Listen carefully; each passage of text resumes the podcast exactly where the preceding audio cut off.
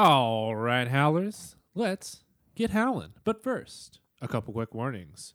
First warning, this podcast contains adult content. Don't be a pixie. Second warning, this podcast contains spoilers for the entire Red Rising saga. Don't forget to follow us on Instagram, Twitter, Facebook, Etsy. Email us at howlerpod@gmail.com and visit us at howlerpod.com on the World Wide Web, wherever you have internet. Don't forget to rate and review us 5 stars only. If you don't give us 5 stars only, I'm going to put on my maternity armor and also be 40 weeks pregnant and come after you when you're under Holiday's protection. And this time, I'm actually going to get into the shuttle and beat your face in. And now, HowlerPod. Oh! Victra, the witness is under arrest. Do not interfere with Republic jurisdiction. I've been authorized by the Sovereign to deliver her using any and all means at my disposal. You don't want this trouble. Darling, I am the trouble. Hello, Howlers. Welcome to HowlerPod, the one and only podcast for all things Red Rising. Every episode, we dive deep to break down, celebrate, and discuss all aspects of the fantastic Red Rising saga by Howler number 1, Pierce Brown. Ow, ow! I'm your host, Ben Reinert. I am joined today, as always, by the amazing Aaron Ayers. Lolo Howlers! All right, it's character study time. Who will enter the passage tonight? The passage of our in-depth scrutiny and judgment? Will they rise above the rest and be crowned prime? Or will they fall short and be disgraced henceforth as a pixie? Pixie. Who are we studying today, Ben? Victra, Barca/Julii. Julia Barca. It's Victra. She doesn't need a last name.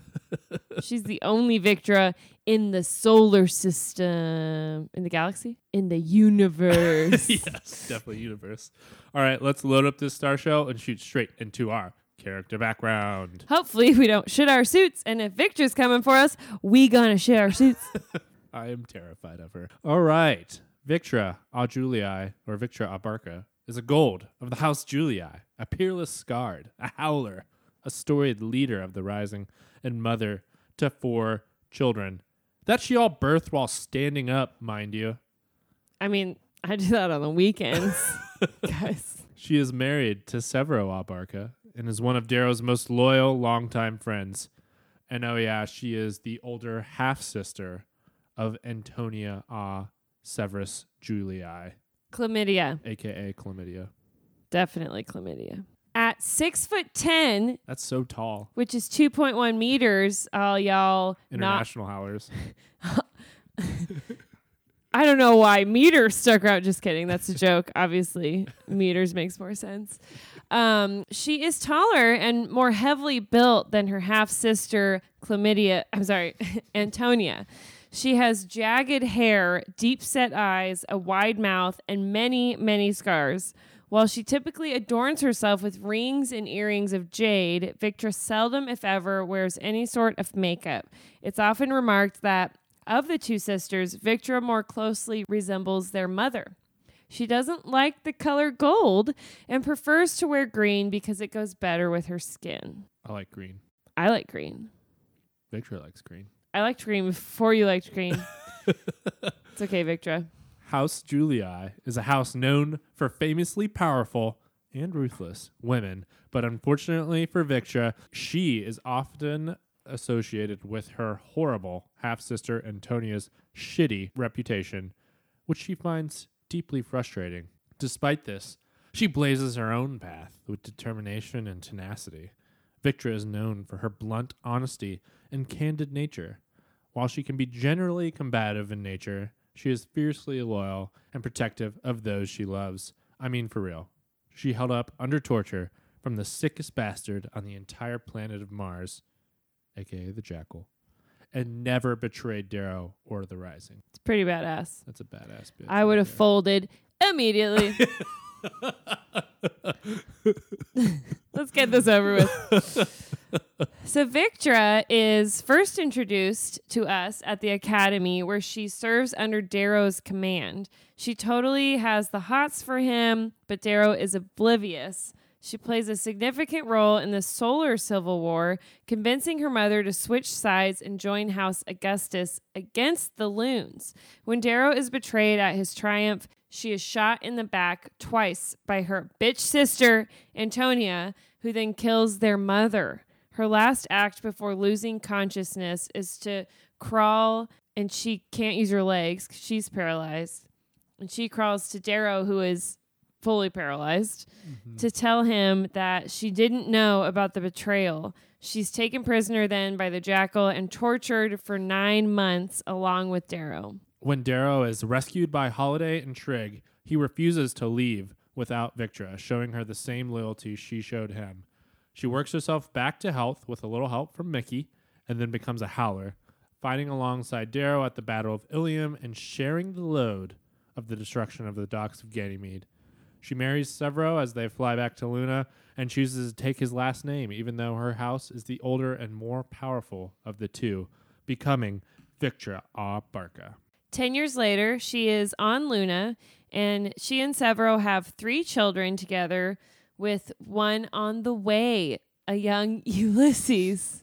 Why do we laugh when we talk about him? We're monsters. We're terrible, terrible people. It's a way to deal with the pain. It's true. A very pissed off and pregnant Victra raises a ruckus when her daughter Electra is kidnapped along with Pax by the Syndicate. Her combative nature shows its teeth as she will do anything necessary to get her child back, her children, considering Pax is also like one of her kids. She sends a brown freelancer, Figment, to steal Mustang's #1 witness, Lyria, thinking her complicit in the kidnapping, which she was. She kind of was. Well, she was there. I mean, they couldn't have done it without Lyria. Oh, she also steals Volga. Yeah. Yes. Then a still pregnant Victra flies to Mars with her hostages in tow and meets to trade them for Pax and Electra to Seffi, who has whisked the 2 kids off of Luna herself. And that's when everything goes to shit. Her ship, the Pandora, is attacked by Volsung Fa and all his creepy little alien weirdo crew. They kill a bunch of people, and Victra crash lands on Mars in her escape ship along with Lyria and Volga. They hang out in the woods for a while, try to evade the Red Hand, but Victra is still pregnant and the baby is coming. They find a town and she has her baby while standing, but oh shit, it's not a town. It's more like an entire base for the Red Hand. Once alerted to the presence of the outsiders, they come after the 3 ladies and Victra's newborn son, Ulysses. Victra and Volga are both taken prisoner and Ulysses is killed. Pour one out for Ulysses. Lyria is able to escape and then infiltrate the Red Hand base. She manages to free Victra and Volga and get a signal out to the rest of Mars. Victra goes ham on all those shitty Red Hand motherfuckers. And Mars shows up along with the newly escaped Ephraim, Pax, and Electra. They destroy what's left of the Red Hand and free all the remaining prisoners. Victra recovers her son's body and buries him, then swears an oath to Lyria and Volga. Their enemies are now hers. If they call, House Barca will come. After Mustang escapes Luna and joins the remainder of the Republic on Mars, she goes to Victra, but Victra blames her for Darrow's situation on Mercury and Sevro now being a prisoner of the abomination on Luna. Mustang shows Victra what she went through to get here, and Victra understands how hard she fought for their husbands. She embraces Mustang, and they vow to save their husbands or avenge them. So badass. Let's go, ladies. Okay, ladies, now let's get information. That's just Mustang and Victra. Do you think they did that next? Like right after that? Like as soon as the page, you turn the page over. And then they get information. Yeah. And then they go back and get Volga and Lyria back so that all the ladies can get information. Guys, we're going to do the Beyonce video real quick. Slash that whole Avengers scene that I was complaining about. We're going to do that now. Okay, that is Victra. That's how we know Victra to this point. And we will predict further. But first, we'll hear from our researcher, Heather, and the historical connections of Victra. So The name Victra could be a syncopated form of Victoria, Latin for triumphant, a translation supported by Victra's widespread success in her various endeavors. While Victoria is a classic regal name, Victra is much more uncommon. Despite her affluence and authority, this could allude to how very unique Victra truly is in everything from her loyalties to her moral and political positions, which starkly contrast with the beliefs and aspirations of most golds. And I'm interjecting, especially golds of her status and wealth and power. For sure. Heather says, unlike those who only follow power in the hopes of acquiring some themselves, Victra would never abandon her friends on account of changing political winds. Victra shines because she doesn't care what anyone else thinks. She simply listens to her own heart and mind, acting in the best interest of only those she respects. Meanwhile, Julii most likely refers to the influential Julio-Claudian dynasty. Of course, Aaron, didn't you know that? You know, I frequently think of the Julio-Claudian dynasty. You're always going on and on about it. Just before bed, I think about them often. It's like, Aaron, shut up about the Julio-Claudians. Jeez. All right. Meanwhile, Julii most likely refers to the influential Julio-Claudian dynasty, comprised of the first 5 emperors of Rome, starting with Caesar Augustus and terminating with Nero. Julio-Claudian women were quite polarized, some incredibly virtuous, others two-faced and treasonous. That same polarity obviously applies to Victra and Antonia. Furthermore, their mother, Agrippina a Julii, shares her name and many life experiences with Agrippina the Younger of the gens Julii. The historical Agrippina married and subsequently poisoned Emperor Claudius, who was also her uncle, but not before convincing him to name her psychotic son, a 16-year-old Nero, heir to the empire so she could rule by proxy. Her plan to manipulate Nero backfired because of his youth and unparalleled insanity. Instead, he exiled Agrippina and later contracted her assassination after she challenged his right to rule. A similar course of events played out in Golden Sun, beginning with Agrippina's betrayal of Arch-Governor Augustus at the Gala Gala. Realizing she invested in the wrong daughter, Antonia, Agrippina transferred her support to Victra and the Augustans. Finally, at Darrow's triumph, Lady Julii fell victim to the same matricide that ultimately claimed Agrippina the Younger. Octavia Minor, Augustus's sister, who Heather had mentioned in our last episode, was one of the only Julio-Claudian women unwilling to lower herself to conspiring for power. She pursued her life goals while simultaneously uplifting the people around her, assuming additional responsibility when she recognized a need, much like Victra in Golden Sun. One such selfless act came in the form of raising Cleopatra's children by Mark Antony, Octavia's husband, through politically arranged marriage, in parentheses, just as Victra wouldn't stop to think before adopting an orphaned Pax. So much like the scarcity of benevolent Julio-Claudian women, Victra has been the lone bright star in a sky of largely wicked Julii. Wicked! Boom! That's a musical. Yeah, I know. Oh. I'm just not engaging with it. You're not engaging with a really great musical called Wicked. It's really great. No good deed goes unpunished. That was actually Idina Menzel. She jumped in for a second. Wow. Thank you, Heather.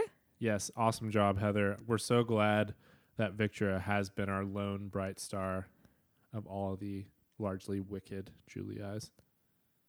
Don't tempt me by saying that word. Ben, let's move on to our legacy segment. Nope. Instead of legacy, today we're interviewing a special guest. Let's bring her in. Before we bring Piera in, if you don't remember from our episode, what was it? 33. We interviewed Piera Ford.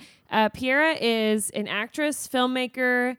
She has a huge YouTube following. She does tons of great content on the YouTube channel specifically regarding Red Rising, including reviews, theories, and she even does a live reading vlog of Dark Age. So if you want to relive that,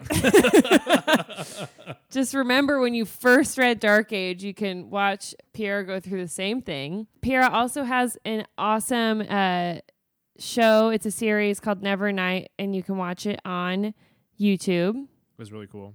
It's fucking badass. She's an actress, and she's doing some other stuff that we'll hear about today. All right, so let's go to our interview with Piera. All right, Howlers, now we're bringing it to our special guest, Piera Ford. Woo! Welcome. Thank you for having me back. It's so good to see you again and to hear your voice. Tell us a little bit about what you've been up to and how it is in Australia and how COVID's going. Oh, yeah, that whole thing. Well, where I am at the moment, we're pretty good. I'm up in Queensland, so we're kind of mostly back to normal with all your social distancing stuff still applicable, but we've just recently had some like stowaways from over the border come back in and bring it back into the States, so everyone is like, curse you. But I personally am good, and in my general surroundings I think we're pretty safe. In terms of what I've been doing, honestly, look, mate, not a lot. I wrote a film that I shot this weekend, so that was fun and exhausting, but that's in kind of like the sci-fi cyborg vein. Ooh, I'm excited to see it. Yeah, so it was fun. It was hard. It was a tough shoot, but it was fun. Apart from that, yeah, nothing else really. That's pretty much been my life for like the last month. It was dedicated to getting that off the ground. Can you tell us what it's called? It's called The Pit at the moment because I'm very unoriginal with my titles. It's called The Pit because it's about the pit. Nice. But it's this like sci-fi dystopian world where people have like slight mech enhancements. So I guess it's you can kind of like Red Rising-y it a little bit, right? With your like enhanced like strength and speed and agility and badassery sort of stuff. But then also kind of the best way I can recall it is like if you think of Orion's tattoos, that sort of stuff, but like on your body as opposed to like your head. Nice. Yeah, and our main character is like essentially like a cage fighter. So she's in this cage fighting this dude. This dude's got like illegal jacked mech, which means he's like drugged up, you know, goes wacko, tries to kill her, all that sort of fun stuff. But I just wanted to make it really sapphic and sci-fi, and so I was like, I'm going to do that, and I did, and I'm very happy with it. Fuck yeah. That's so cool. Looking forward to it. Hopefully it turns out all right, but fingers crossed. Do you have more filming to do on it, or are you finished with it? So that one's finished because it's just a proof of concept. So it's about a 13-minute short film that we're then using to leverage, kind of like with Nevernight. Like there's a little teaser of it, and then pitching it for a longer series. So, yeah. Sweet. Tight. That's all that. Can I swear on this? I just forgot. You just said fuck yes. I'm going to assume swearing is okay. Oh, yeah. Okay, so I forgot that for a second, and I was like, I am holding all of this in. Sweet fucking crap. Okay. Our only not 5-star only review was because we cuss so much, and I'm like, read the fucking series. Right. Like Pierce Brown cusses all the time. Although I was listening to Morningstar again the other day because that's just what I do when I'm down. I just re-listen to the series as if I haven't for like 60 fucking times. But I noticed this, like, and it's probably very obvious even now, but like in the first three, there's like minimal to no swearing. And then in Dark Age and Nine Gold, he just goes, you know what? Fuck it. And then just every second that's why I think I love Dark Age so much, because there was so much swearing. And beyond swearing, a lot of murder. Meat carpets and whatnot. Big fan. Yeah, take your poison. Yeah, we actually had like a howler ride into us and point out that fucking doesn't come up until Morningstar. Like the word fucking is not used until Morningstar. Yeah, they did like an actual search. Yeah. I think it was a good way to spend time. It was holy shit when Trig stabs him with the snake cocktail or whatever, and that first like those first chapters where he just goes like holy shit, and I was like, oh, look at that. Very happy with that. I need a steak bite. A real, just like a couple straight to the jugular. Just before work. Every day. In general. I'm getting tired. Feel that. How have you guys been? What have you guys been up to? Just real quick. We're stuck in quarantine forever. Yeah, Americans mostly are stupid. So we're having a tough time over here. Well, Ben's been able to work from home. I've been back at work for like 8 weeks now, and we just have to wear our masks, which is fine. But I'm like, my whole job can be done on the internet, so I think it's pretty hilarious that I have to go sit with my mask on and just look at a computer when I could do it at home. Yeah, I'm just stuck inside my house until the end of the year at least. So, but we're in great mood. Don't worry, we're not wearing masks because we're part of the same inner circle. That's, I honestly didn't even notice, didn't even realize. Like, this is normal now. We see each other a lot, so it's fine. Neither of us have caught the virus. Yeah, at least not that we know of. One day, we'll get out of here. We'll see. We'll see. See the world again. I haven't seen you since the plague. Yeah, it's been a great way to read more and to save money because I can't do anything. So, you know. Although I'm just online shopping like a motherfucker. Yeah, because speak for yourself. I have not been reading and I have been spending more money than I even have. So, I don't know how, but I was like, all right, I got that. I'm sold. Oh, yeah. I'm just like, oh, I'm sad. I need to buy another book. That's yes. Hey, try audiobooks. They're twice as expensive. Anyways, what are you reading right now? Honestly, nothing. No. Yes and no. I'm listening to Morningstar again because I was in such a deep rut that I was like, you know what I need? Some good TGR to like get me out. Nice.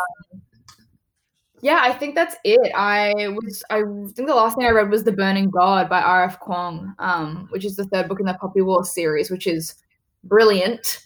But then I was just in such a funk. And then obviously with this film, I was like, I panicked and I haven't been able to look at a book since. Right.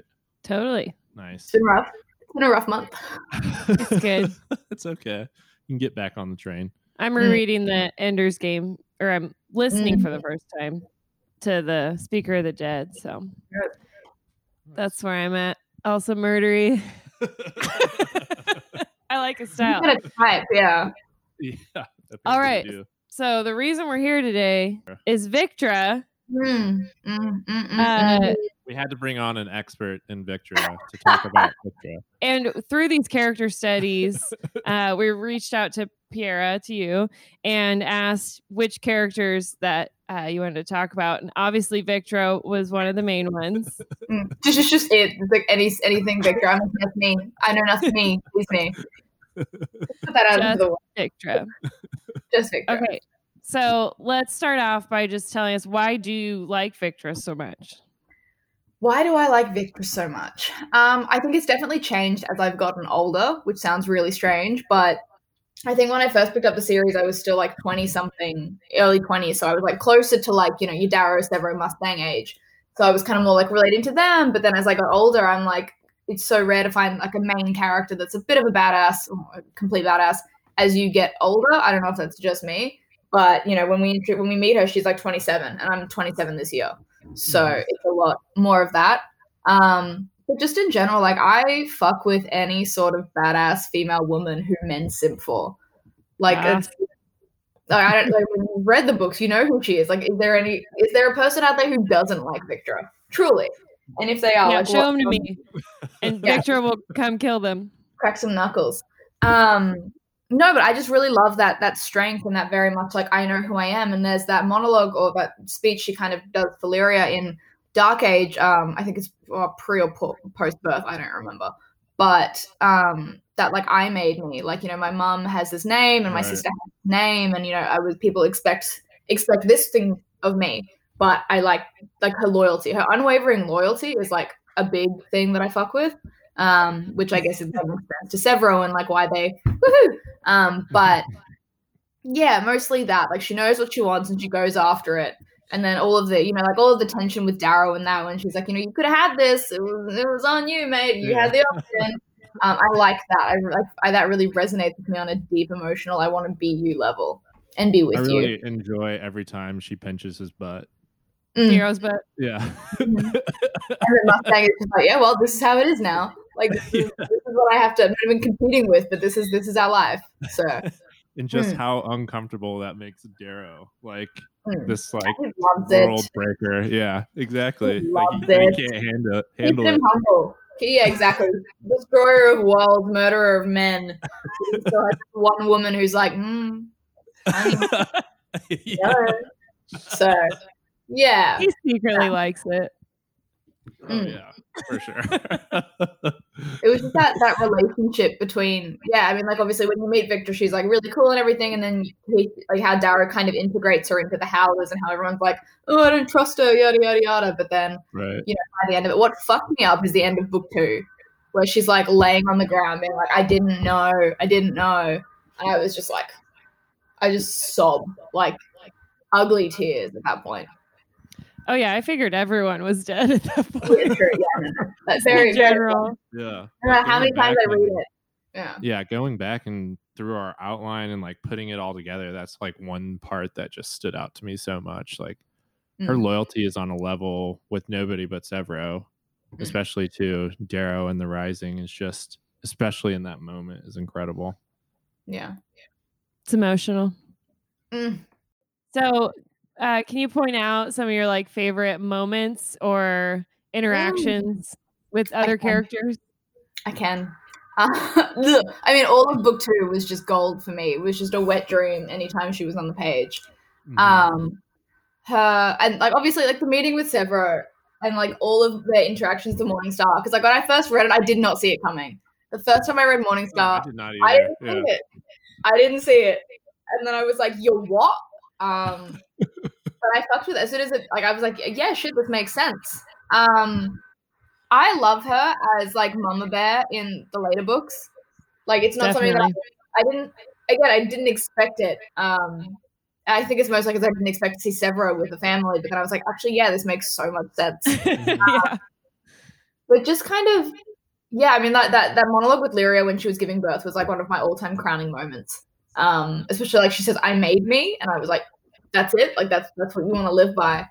I mean, there's like very few, and like the quieter moments, like obviously with her and Darrow when she's explaining like her favorite smell, and you know, when they were reintroducing each other and all of that sort of stuff. Like, apart from your badass, everyone's afraid of you. I'm a you know, this monarch of this family bloodline now. Yeah, I mean, like I said, she can't do any wrong in my eyes. Like, there's very few things that she can do wrong. Yeah, she like makes this huge impact right away. I do love that part that you just said, like the Darrow and her training montage, getting back to like lifting weights together and stuff. That's pretty imagine that on film. What a wet dream that is. I'm so excited. Screaming. Yeah. Oh, I think I said this before, but it's like the Emily Blunt, Tom Cruise. The day after Edge of Tomorrow, where they keep training over and over because the day keeps restarting. I love it, and she's Emily Blunt.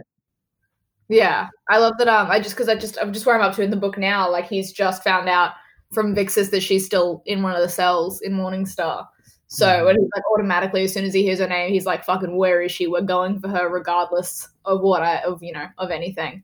And I found, I mean, it's not really Victra related so much as Jackal related, but that her punishment was that like overcrowded, you know, blaster. And I was like, that's just a really Pierce Brown's brain sometimes, man. Like, you just wonder. And then she like did that again, but as a playroom for Electra, and then Lyria's torture chamber. Like, oh, that's how you learn from your enemies. You do it to your children. For everything. Yeah. That's great. Except she could get out, obviously. Yeah, Electra. Well, Electra, yeah, she figured not it Lyria out like 12 days or whatever. What about you guys? What are your favorite Victra moments? I have a lot. Go. Just forever. I really like Dark Age Victra. I like how she talks to Lyria, but you can tell that even though she's really bitchy and mean to her, like, she still grows to like care for her, and then obviously at the end invites her into the inner circle of protection at the fire pit. So I think it'd be cool to be Lyria in that scenario where you meet this woman that could literally break you in half with her hand, who then you gain her trust and respect. And I don't know. I love their interactions and her interactions with Volga. I just love that. Agree that. Oof, big fan. Tripod. Yeah. She's all like, she's got that combative personality, and so, but like she only does it to like people she really likes. So like I think like when she kind of picks on Lyria or Volga like that, I don't know, that's like her way of saying, I love you. Yeah, exactly. It's like a big sister vibe almost. Yeah, I don't know. I have a few friends like that, and people like that make me extremely uncomfortable. So like I know that like if I met Victor, I'd be terrified. I could not. All of my best friends I'm horrible to, which sounds really bad, but it's very much a, because I love you and I know you can take it, and you tell me if you couldn't take it and it stopped. But just that, always been my shitty personality. But then when you win their friendship, it like means so much more, because they're not like, Victor is not just like giving trust out to anybody, you know. So I don't know, I think her loyalty means so much. It's 100%, you know. Yeah. So I love it. My favorite moment. I do enjoy the part where she smashes Antonia's face in. Sweet music. That was very cathartic. And man, then, what a horrible sister. And also, I loved her final moment with Mustang in Dark Age so much. I just love that, like them embracing and then, look at my scars. Like, we'll save our husbands or we will get vengeance. And that's just such a fucking spine-tingling line. Like, I love that. When she swam out to the sun, anyone else just crying? And in a puddle. And you're like, I hope she comes back. Yeah. I was just like, baby girl. Know, like, at that such moment, you're a little scared that she might not. But she has her other children and unfinished business at this point. He was coming back, she's gonna take the world. So here's a fun one that's not in the series. Where do you think Victra takes Sevro out when they go on a date? Because obviously she's taking him. Yeah, I feel like I read I think Pierce said it once, is like if characters went to karaoke and what they would sing, and Victra was just like, Victra doesn't do karaoke. And I was like, fuck that. I don't know. Like, I want to say they'd go to some like weird BDSM club, but then I'm also kind of like, she'd take him to like this. No, I don't know. I genuinely couldn't tell you. Half of me wants to really get dirty with BDSM club in the back where there's like fucking whips and chains and unicorn tails, and it's his. She like, would probably scare everyone out of there. Yeah, exactly. She's like, I rented the whole place, and it's just them with like literally everything. Right. That's what my brain first goes to, but then I'm like, oh, you know, maybe she went to like a nice, she, you know, they've just tried to take him out to like a nice, you know, romantic candlelit dinner, and like, you know, it's just gotten it. I mean, we all would know how that would go, very badly, but it's that part that I'm leaning more towards. Like, oh, I've, you know, the kids are gone, we've got this lovely night planned, and then Severo's there like picking his teeth with the chicken bone, and she's like, yep, this is what I've chosen. This is the choice that I've made. Yeah. Got some grizzle in there. Line. That's a weird line. It'd be fun to be a fly on a wall. Not at the BDSM place. I'd be scared. Yeah. Like, I don't even think you need to be a fly on the wall. You could be like on the other side of the wall. You could just be standing right there. Yeah. What did Mustang say? Through the air vents that one time? Exactly. Yeah. Or they're like all at dinner and they just get up and go fuck real fast. Come back. I really appreciated like that. Bleeding. Oh, yeah. The nose, he has a black eye. Like, no, I'm good with clothes. Okay. Man. Severo's a lucky man. It's true. Yeah. I mean, shit. Okay, so we wanted to ask you if you have any Victra predictions for book 6. You know, I hate predictions because I'm either never right and then I just feel let down because my brain's like, what if this happens? And then Pierce is like, no, everyone's dead. So just, hold up, everyone's dead. I'm really reluctant. Like, in a perfect world, she gets her family back. They destroy the world. They reign supreme. In a bad time, everyone's dead. So I mean, Sevro is the one I'm most concerned about at this point. So whatever's going to happen to him that will therefore affect her. I mean, I think one of my biggest theories, and I want to say it was a theory that I had when I read it, and I would like to ignore that theory, is like Darrow and Victra putting Sevro down like a dog, and that fucked me up real bad. I've heard, I don't like that one. Yeah, you know that one. Take it back. He's just the Jackal's just gotten to him so bad, and he's like set on them as a sleeper agent, and then they both have to have that conversation where they're like, it's the best thing for him. Which, I really hope Pierce doesn't do that to us. But we expect it. We've expected Severo to die since fucking book 3. So right. I'm worried about it. The fact that he makes it through every other book, we're like, okay, he's fine for now. But I don't trust him. I don't trust him anymore. The fact that everyone is expecting it at this point, especially the whole sleeper agent angle, makes me think that he might take a different one, but I don't know. That makes me hope it. I feel like if we all bombard him enough with Severo dies, Severo lives happily ever after. So that's my reverse mindfuck Pierce. Yeah, like some reverse pretty much blackmailing. Yeah. If you don't, if he doesn't live, we're not buying your book. Your career is dead. We will. Yeah. So do you think if someone does save him, do you think it would be Victra? I would like to hope, because I think that would be a beautiful moment. But I feel like it's already been done with the Darrow and Mustang parallels of whenever Mustang saves Darrow's ass. Mm-hmm. I feel like, yeah. And I mean, I don't know. I feel like I'm really leaning into the sleeper agent angle. Yeah, I mean, that's the thing. With Dark Age, I didn't expect half of the things to happen. There was one thing that I called, which was bloody Lilith. But even then, it was in such a roundabout way. He might become a sleeper agent, but it might be from a different reason, or something else might deal with it. Yeah, I don't know. I want to see more of their kids. I don't know why. I love it. I'm also I want to know what the other ones are like. I hope one of them is just soft and gentle and a baby Pax, old Pax. Yeah. It's just a big soft butt. Yeah.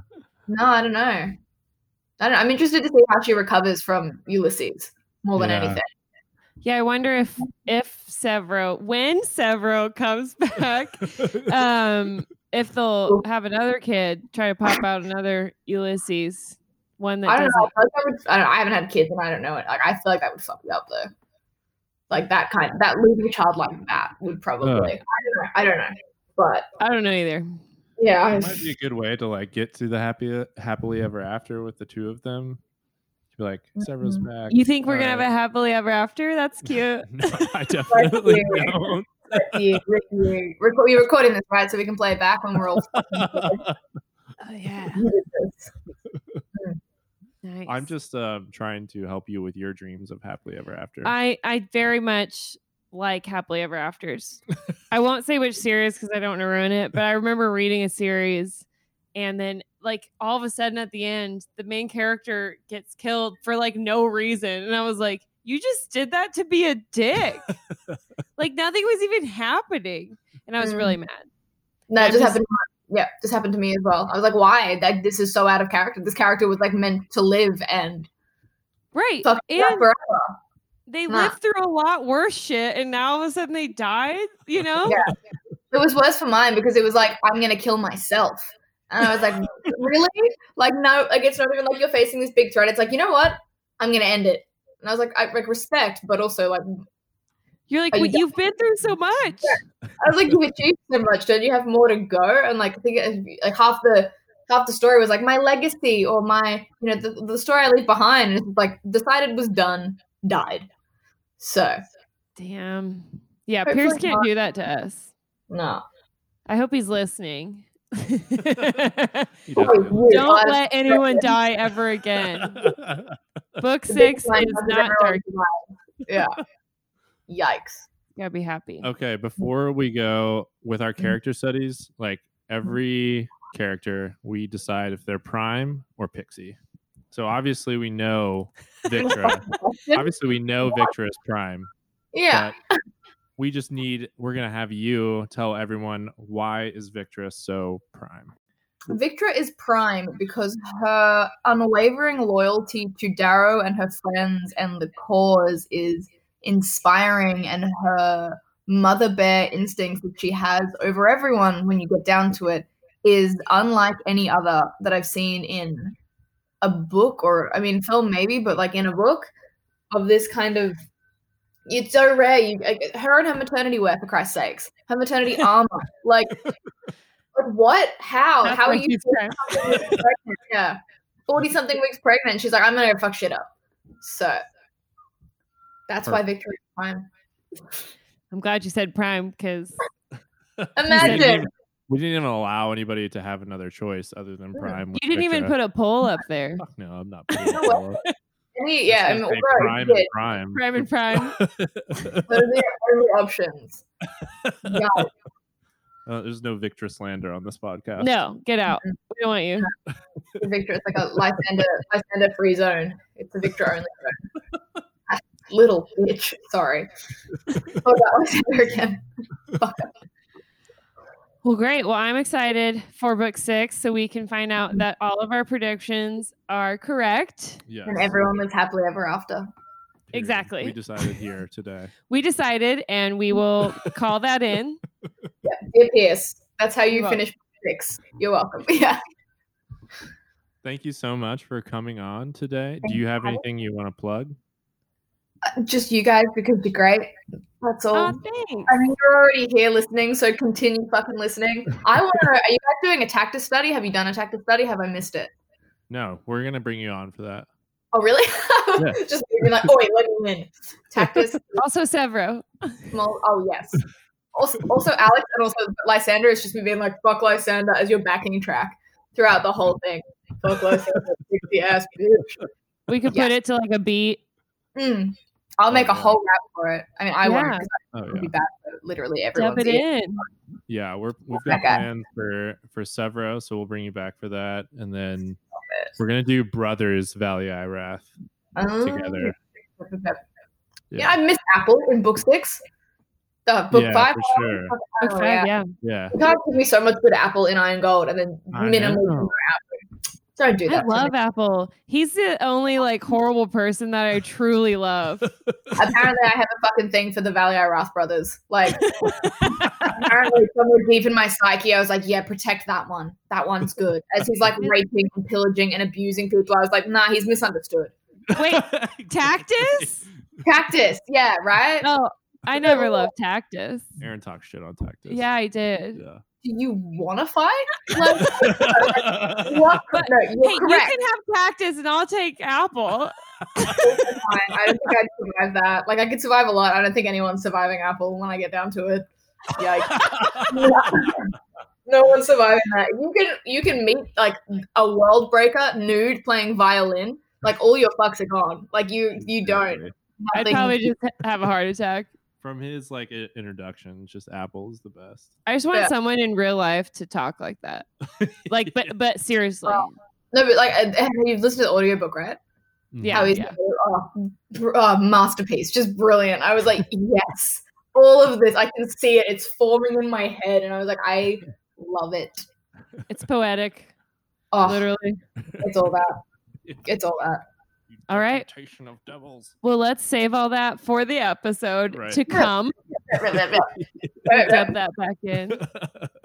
Thank you so much, Piera, for taking the time out of your day. Stay safe, and we will see you and talk to you next week.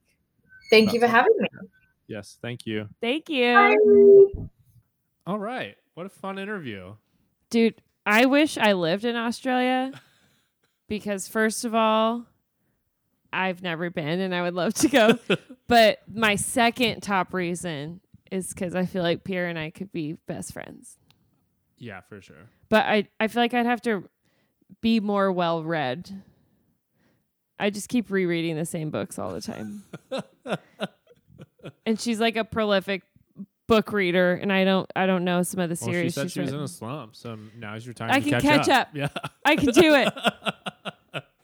Will you go to Australia with me, Ben? Hell yeah. I just want to get in one of her movies. You want to be in a movie? Let's work on your acting skills first. What? I don't know. Calling out my acting skills? Okay, thank you, Piera. Have you heard my voice work on this podcast? Do you hear me doing Holiday earlier? I think that was like, people are like, wow, was that Holiday? Everyone knows that you have a face for radio. Everyone knows that. Wow. Okay, Piera, bless you. Thank you so much. She's going to be appearing on next week's podcast, talking about Sevro. Spoiler. They already know. Okay. We announced it already. We did announce it. And probably some more in the future. This is a tease. This is a tease. All right. Let's move on to our segment, which is we're going to do some predictions now. And we're going to fan cast. Okay. Aaron, tell me about your Victra predictions. Victra is going to save Sevro, but he's going to be mind fucked. And she's not going to be able to fix him on her own. So Victra is going to have to ask for help, which she's not good at. So she'll have to ask Mustang to unmindfuck him in the pandemonium chair. So then Mustang will ultimately be the one who brings Sevro back. And then Victra will be like, sisters. Nice. I like that. My prediction is I've had this fantasy, you know, of like Cassius and... that's it. But I've had this fantasy of like Cassius and Darrow teaming up, going into Luna and like breaking Sevro out, heist style. But today, when I was like putting the outline together, and I was rereading the end of Dark Age with like Victra and Mustang coming together and swearing that they're gonna save their husbands or get vengeance, it made me think that maybe I'm thinking about this rescue Sevro angle all wrong, and it should be like Victra and Mustang who go in and save Sevro instead of Darrow and Cassius. Either of those threesomes would be good with me. What if it turns into just a whole friend fuck and they all save each other? And they all kill the Jackal again together. I'm okay with all of that. Let's do it. So neither of us have any bad news for the Howlers. No. Okay. All good news here. When it comes to Victra, it's all good news. Good. All right. Who are we fan casting? Okay. So I had a few ideas. Throw them all out there. My first thought went to, I was thinking of Gamora and Nebula. I really like that, actually. Because... I was thinking of Victra and Antonia, and I like Karen Gillan, but I love Zoe Salonda. So I feel like we would have to make Zoe Victra, and Karen would again have to be like the evil sister. You can't turn Amy Pond into Antonia though.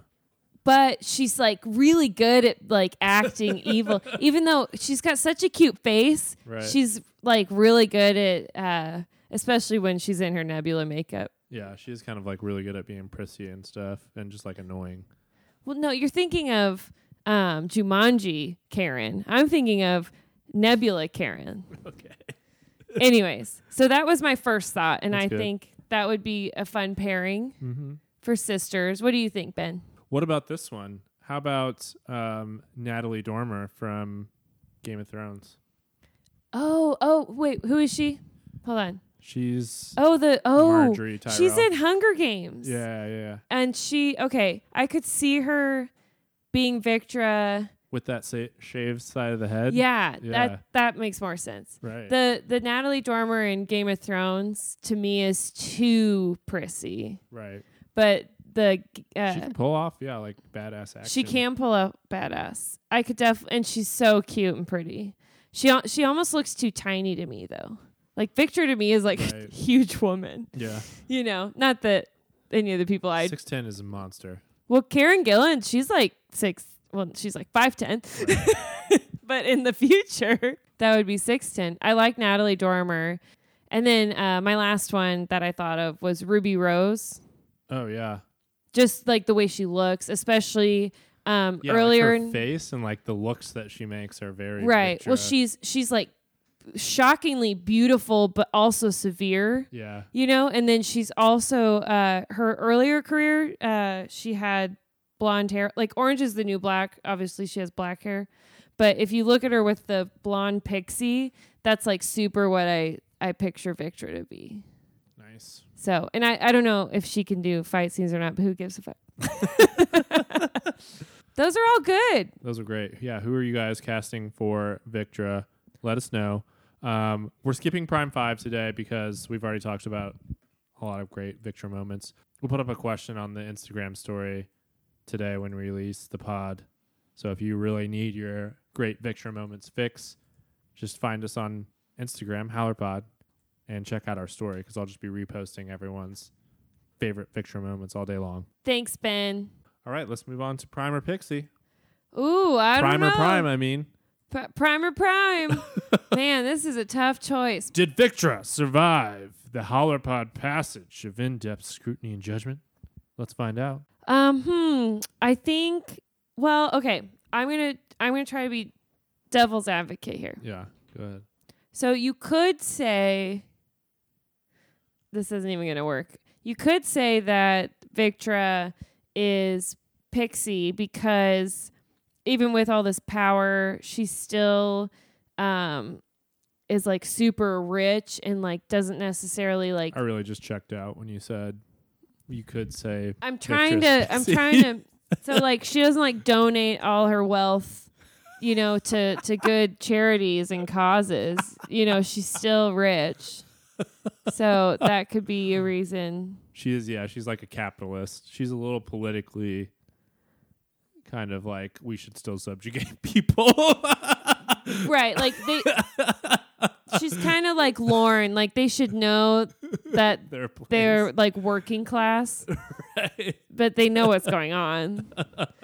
So that's my only case against. And Piera already made the case for us. What can we add to that? Nothing, I don't feel like.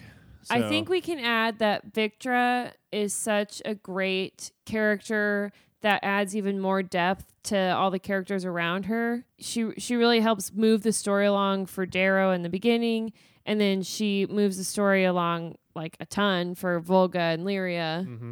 Mm-hmm. And she adds like that whole other element to Sevro being a husband, and you see how he interacts with her. And then obviously being a father and and her being a mother. So I think that's a fantastic point. Like the way that her effect on the other characters and how she, you know, allows them to become themselves and how they play off of her. That's just another amazing aspect of her character and why we appreciate her so much. Just the fact that she comes in the second book, she just becomes like this crazy important character. And she's there every time we need her to be. And she's always coming through for her friends. I just love her. And she's like... I'm terrified of her. She also, when she finds out that Darrow is a red, like her reaction to that just proves that she's Prime. Because... Yeah, she doesn't care at all. She's like, I care about your loyalty. And I care that you didn't tell me. But like, she doesn't give a fuck that he was a red. That he's actually a red, yeah. You know, yeah. She's just like, you should have told me, bro. Yeah, because you can trust me because I'm your friend. We're friends. Right. and we're all over here like, I hope she's right. All right, let's see what the Howlers have to say. We've got a couple emails. Emails! Looks like the first one here is from Mackenzie. Okay, Mackenzie says, if Mustang is known as the goat, then Victra should be known as the boat. Most badass of all time. Well done, Mackenzie. Or the moat. The mother of all time. And then Mackenzie goes on to say, and though sometimes this badassery might make her morals seem a bit blurry, it's her loyalty, strong sense of self, and love that make her nothing less than Prime. Victra stands by Darrow, not just in his wins, but through his losses, which isn't expected from a gold with so much power to her family's name. She further differentiates herself from the spoiled pixie golds in the way people earn her loyalty, not because of their status or power, but because of who they are.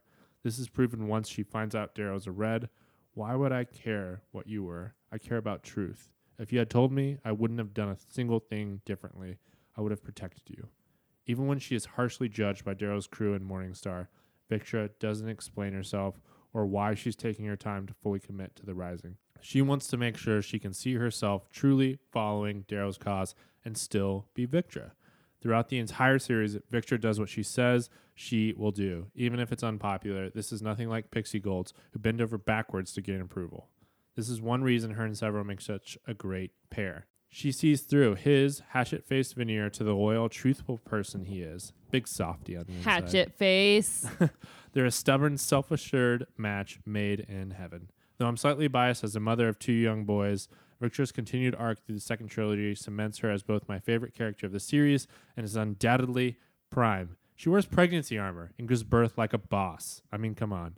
As a mother seeking to find her kidnapped child, then birthing her son while in grave danger, then grieving his loss in the most breathtaking Victra-like way, she remains as Victra as ever, fighting like a badass and giving her loyalty to those who show themselves as true. And if there's got to be any more argument as to if Victra is prime, she shoves Harmony into a den of pit vipers. Wow. That's perfect. Well said, Mackenzie. Thank you, Mackenzie. Next up, we have Nick Brindalow. He's the one who did our amazing Cassius voice. Mm-hmm. And please call back. I like to listen to your voice. But here's his email. One of the reasons I like this character is that she lives by the spirit of the Rising whilst not loving the letter of its laws. Unlike the cold calculation of someone like Octavia or Lysander, to paraphrase Aaron, Victra lives by emotion, especially loyalty. Once you are part of her group, she offers a fierce and uncompromising loyalty. All too easily, she could have become like a Silver and used war profiteering to vastly increase her personal wealth and establish her own freedom and establish her own fiefdom. Instead, she remains a solid supporter of the Republic and presumably a member of the Howlers. Presumably? Yes. Sorry, I interjected. Look at her comments regarding the riots she faces from her dock workers. Despite wanting to send in Greys to smash their skulls, she agrees to negotiate, even when this completely is against her nature. Moreover, her personal fleet is one of the biggest in the Republic, yet she holds fire and waits for the order to deploy from Mustang. Similarly, while she is completely aware of her own superiority, this isn't to the blind extent of someone like Roke. I find her choice to proudly show her facial scars to be interesting. With carving, these could be easily removed, yet she keeps not only these wounds, but the scar tissue on her body. Following the death of Ulysses, she willingly shows her emotions when the other Golds would have donned a dancing mask. Victra's mixture of pride and arrogance, coupled with vulnerability and self-loathing, make her a compelling character who continually seeks to distinguish herself from her duplicitous family. When picturing her, fan casting.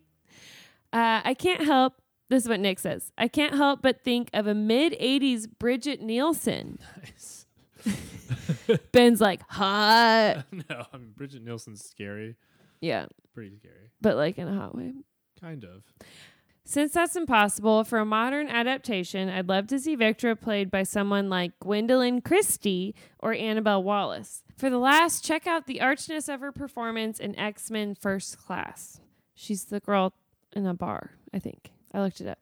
I love that movie, but I don't remember her in it. I don't... I do remember her in The Mummy with Tom Cruise. Dude... That movie's awful, but I'm a Tom Cruise fan, so I love Tom Cruise. Thank you, Nick. I love you. In summary. And thank you, Mackenzie, so much. We super appreciate emails. It's so fun to hear from Howlers, and I'm glad that you both like Victra, because otherwise we wouldn't have read your email. Definitely would not have read your shit. No. So thanks, Nick and Mackenzie. Yeah, you guys were excellent. All right. Final verdict, I think we're both prime. Prime. I think it's safe to say we're prime. All right, you know what it's time for? What are we into this week? Aaron, what are you into? Sorry, that was a little flat. I am into... So, I read Ender's Game like a long time ago. So, I'm listening to it on the audiobook for the first time. Well, I finished it, but it was really good on the audiobook. If you haven't read or listened to it, I highly recommend it. It's much quicker than I remember, but that's probably because I'm reading books like Dark Age that take for fucking ever, or like The Way of Kings, which literally like I got gray hair from that book. I was gonna say, I feel like you were reading that for like 3 years. I was. It was like painful towards the end. Anyways, also recommend.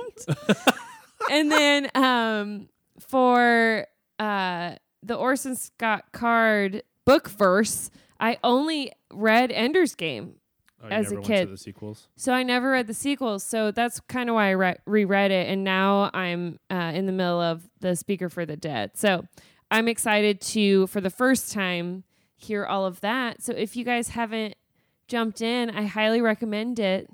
Lots of aliens and stuff. Ben, what are you into this week? I'm also into an audiobook. Ben, you're listening to an audiobook? I listen to audiobooks all the time now. I got you into him. You did, actually. Good job. Nice. Okay, so I've been just like deep diving obsessively into A Song of Ice and Fire and Game of Thrones. And I've actually read this book before, but this is the first time I've listened to it on audiobook. It's called A Knight of the Seven Kingdoms by George R. R. Martin. It is a kind of like prequel series to the Game of Thrones books. Maybe he should finish the books first before he writes prequels. I fucking love these books though. Okay, so they're like little novellas. They're like, you know, like 100 pages or so. Nice. And they're short stories that are set about 90 years prior to the events of Game of Thrones. And they follow a hedge knight named Dunk and his squire, Egg. But they just go around the Seven Kingdoms and get into adventures and shit. And so there are 3 stories in Knight of the Seven Kingdoms. And the narrator, this is what I wanted to talk about the most. He's really good. He's actually from the Game of Thrones show. His name is Harry Lloyd. He played Viserys Targaryen in the first couple seasons. He's the like really annoying brother to Daenerys, and he gets like the gold. Annoying is such a nice word. He was he's terrible to fucking her, terrible. He was like almost as bad as Joffrey. Anyway, he's the narrator of these books, and he does an amazing job. Like his Dunk voice is so perfect, but then there are a lot of Targaryens that show up in these books, and he does like that prissy Targaryen voice that he does for Viserys, and it works just perfectly. They're just super fun, super great short books. I think the entire audiobook is like 8 hours or something like that. So that's nice. And if you're like extremely nerdy like I am and just love to get into the world building aspect of A Song of Ice and Fire, there's all these little nuggets and stuff that you can find and that just make the story so much bigger than it already is, which is cool. I just love it. So Knight of the Seven Kingdoms, highly recommend. All right. What's coming up next on HowlerPod? We already gave it away, but we are doing Sevro, Abarca, and Piera is going to come back and join us for that one too. You know, in one of the audiobooks, TGR, who I worship and love, he says servo. Are you serious? And I like remember where I was. Did you just say it once? I think he says it like twice in a row even. Huh. And I was in my closet, I remember, and I heard it and I was like, the fuck did you just say? That's so weird. It's crazy, right? It's so weird that they didn't catch that. It was an earlier one. Anyways. Okay, so yeah, Sevro with Piera coming back. Ow, ow! Don't forget to follow us on... Hold on just a second. If we don't get like a flood of Sevro emails and voicemails... Then I quit. We're quitting. We're not going to make another podcast. I need to hear from all of you on this one. I mean, I could find other stuff to do. That's true. I can too.